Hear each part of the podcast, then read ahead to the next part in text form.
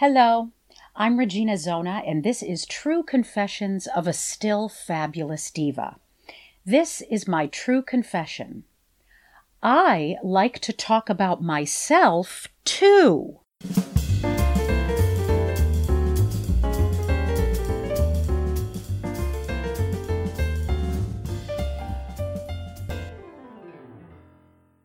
Yes, obviously I like to talk about myself. I mean, doing a podcast gives lets me talk about myself and not be interrupted so rudely.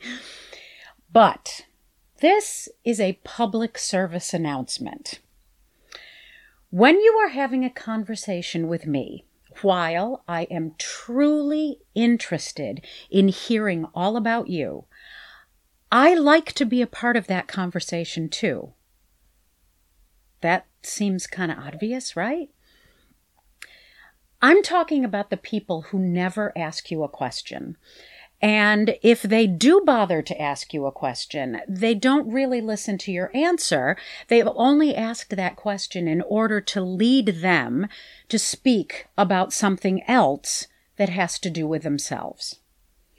I'm talking about the people who hear something that you have to say and then they one up you. You know, you say, I caught a cold over the holidays, and they respond, Oh, yeah, I got pneumonia, and it was the worst thing. I had to use a nebulizer. I'm talking about the people who answer with a breakdown of their resume when you ask them how they are. Conversation is defined as an informal exchange of ideas by spoken words. The important word here is exchange. Exchange is defined as an act of giving one thing and receiving another. That's deep, right? I give you something to talk about, and you give me something to talk about. It's not about you hogging up all the oxygen. I'll totally admit that I have evolved on this issue since I've gotten older. When I was 20 something or younger, uh, I thought I knew it all. And, uh, you know, I knew a lot, but let's face it, I didn't know it all. So I used to like to really dominate the conversation, and there were a couple of reasons for this. Sometimes it was because I wanted to assert my authority.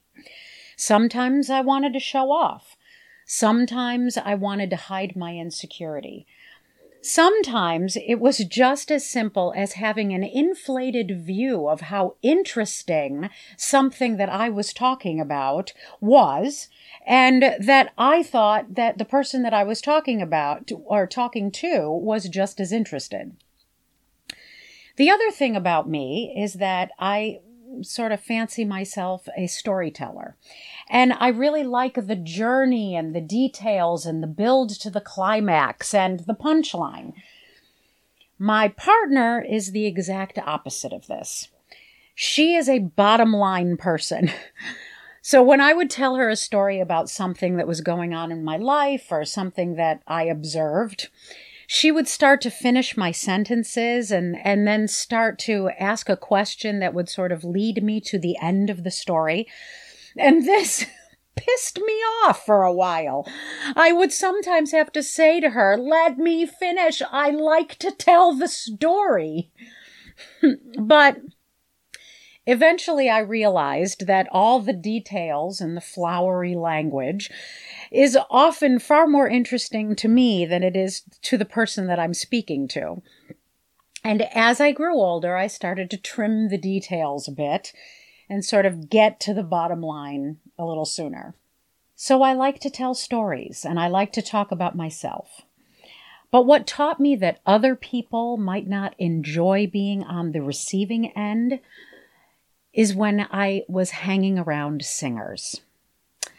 All you have to do is spend a few hours at an audition room observing singers who enter the room like peacocks trying to vie for the spotlight in the room. It's quite a sight.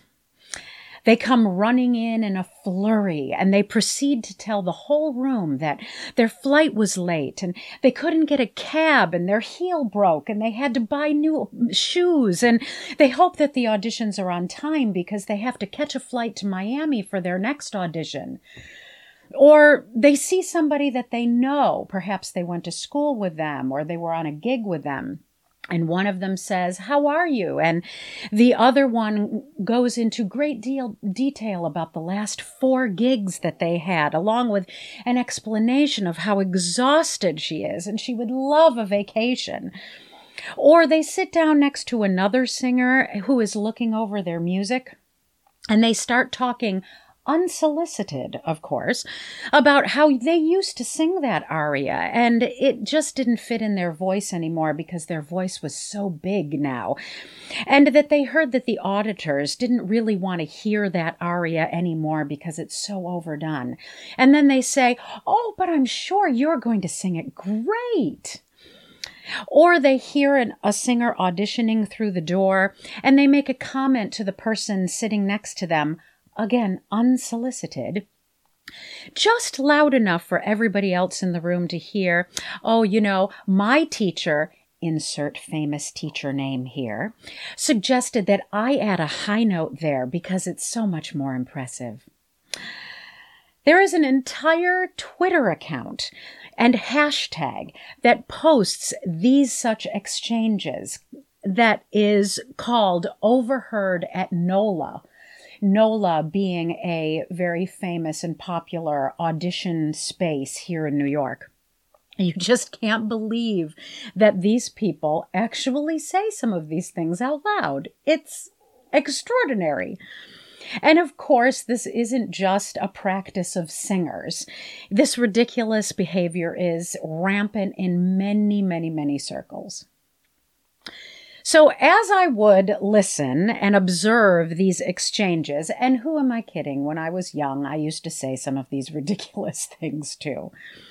I eventually realized that my eye rolling at these things was not unique. Most people despise these divas and divos that are so desperate for attention. And as I matured, I stopped being one of these people for the most part. I mean, my God, I'm sure that if somebody who knows me could tell me, now, Regina, you know what? You did say this and this and this just last month. But for the most part, I have matured myself out of these types of exchanges. And if I did engage in conversation, I would not deliberately steer the focus towards me. And here's this here's the thing. This behavior is not unique to young people. There it's not unique to these people who haven't yet come into their own. I have adults in my life that are exactly the same way. I used to have a colleague at a university that I taught in who was fun and gregarious. She was a really great drinking bunny. But I came to know that if I were going to go out with her, I would not be talking about myself at all. I would be listening to her talk incessantly about herself, about her job, about our boss, about her failing marriage. I'm not even sure that she would look at me when we were talking that she was living her own reality show and I was just uh, the current audience member. And mind you, some of it was kind of entertaining in a train wreck sort of way. But I had to carefully choose when I was going to socialize with her because I knew I had to be in a good enough mood that I would not need to fight for attention. Then there is this person whose response to every single thing that I say has an I, first, uh, first person pronoun in it.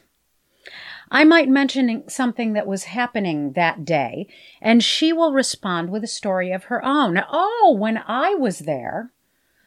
Or I might share my opinion on how to do something, and she will say, Oh, I don't do it that way. Or I might state a fact about something having to do with my career, something that she really knows absolutely nothing about. But she will respond with something in her career that she thinks is relevant and has nothing to do with what I've just said. And let me tell you, exchanges like this are exhausting.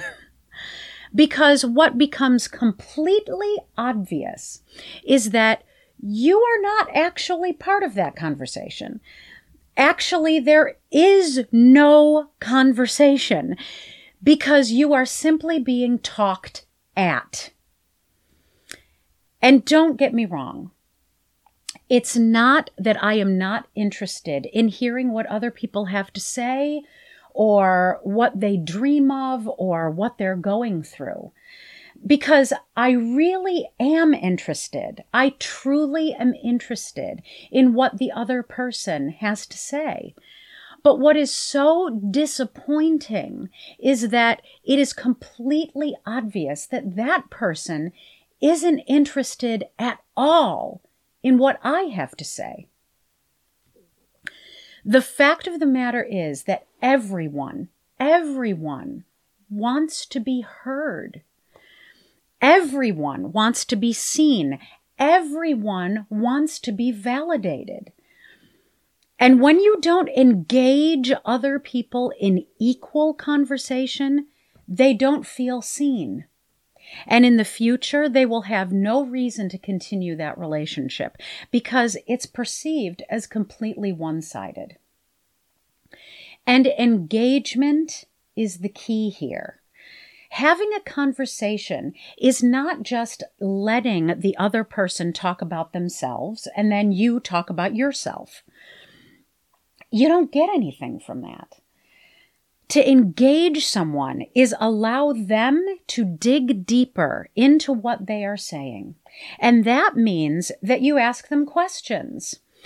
And you not only ask them questions to keep talking about themselves, but so that you can learn something, something about them or something about the situation or anything. But then you need to realize that engagement goes both ways. And once your partner has engaged you to speak, you then need to engage them to speak. Perhaps by asking them a question that pertains to what you were saying about yourself, or encouraging them to weigh in, or by asking them a question that changes the subject to encourage them to speak about something else. Engagement in this way not only makes the other person feel that you are generally interested in what they have to say, but it also results in a vastly more interesting conversation. You actually have the opportunity to connect with another human being in some way. You are listening and sharing and respecting the other person. And that is vitally important.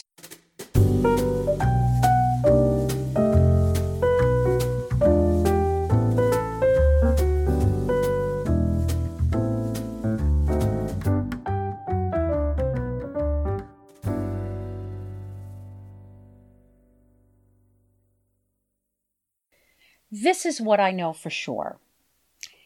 Engaging in conversation where both parties are equally contributing is one of the most satisfying experiences you can have because it creates a human connection where both parties feel valued. So, here are the rules to a great conversation. Number one, don't incessantly talk about yourself.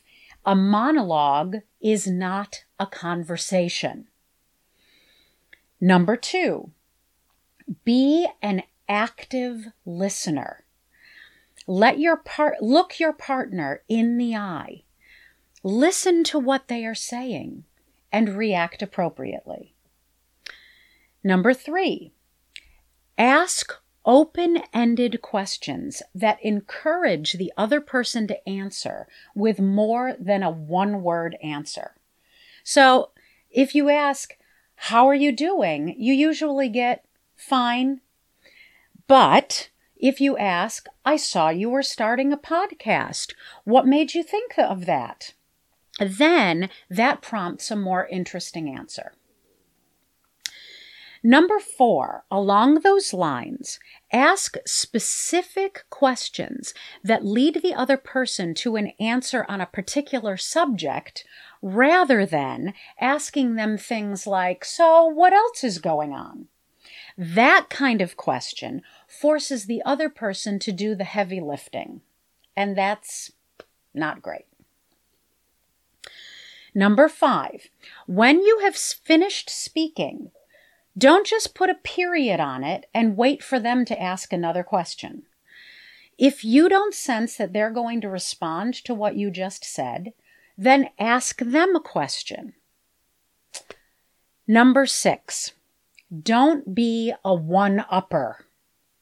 If the other person says something that prompts you to share a related experience from your life, okay, that's fine. But if you respond to everything that they say with a sentence that starts with I, you aren't engaging. You're turning every response into something about you. And that's rude. Number seven, be sincerely interested in what the other person has to say if you aren't sincere, they're going to pick that up and they're not going to be feel valued. Remember that everyone likes to talk about themselves. If you're at a dinner table with somebody and you look down and your plate is full of food and you notice that their plate is empty, you've been talking too much. So shut up. Ask your companion a thoughtful and open question that gives them the chance to speak about themselves. It will be the most interesting part of the meal, I promise.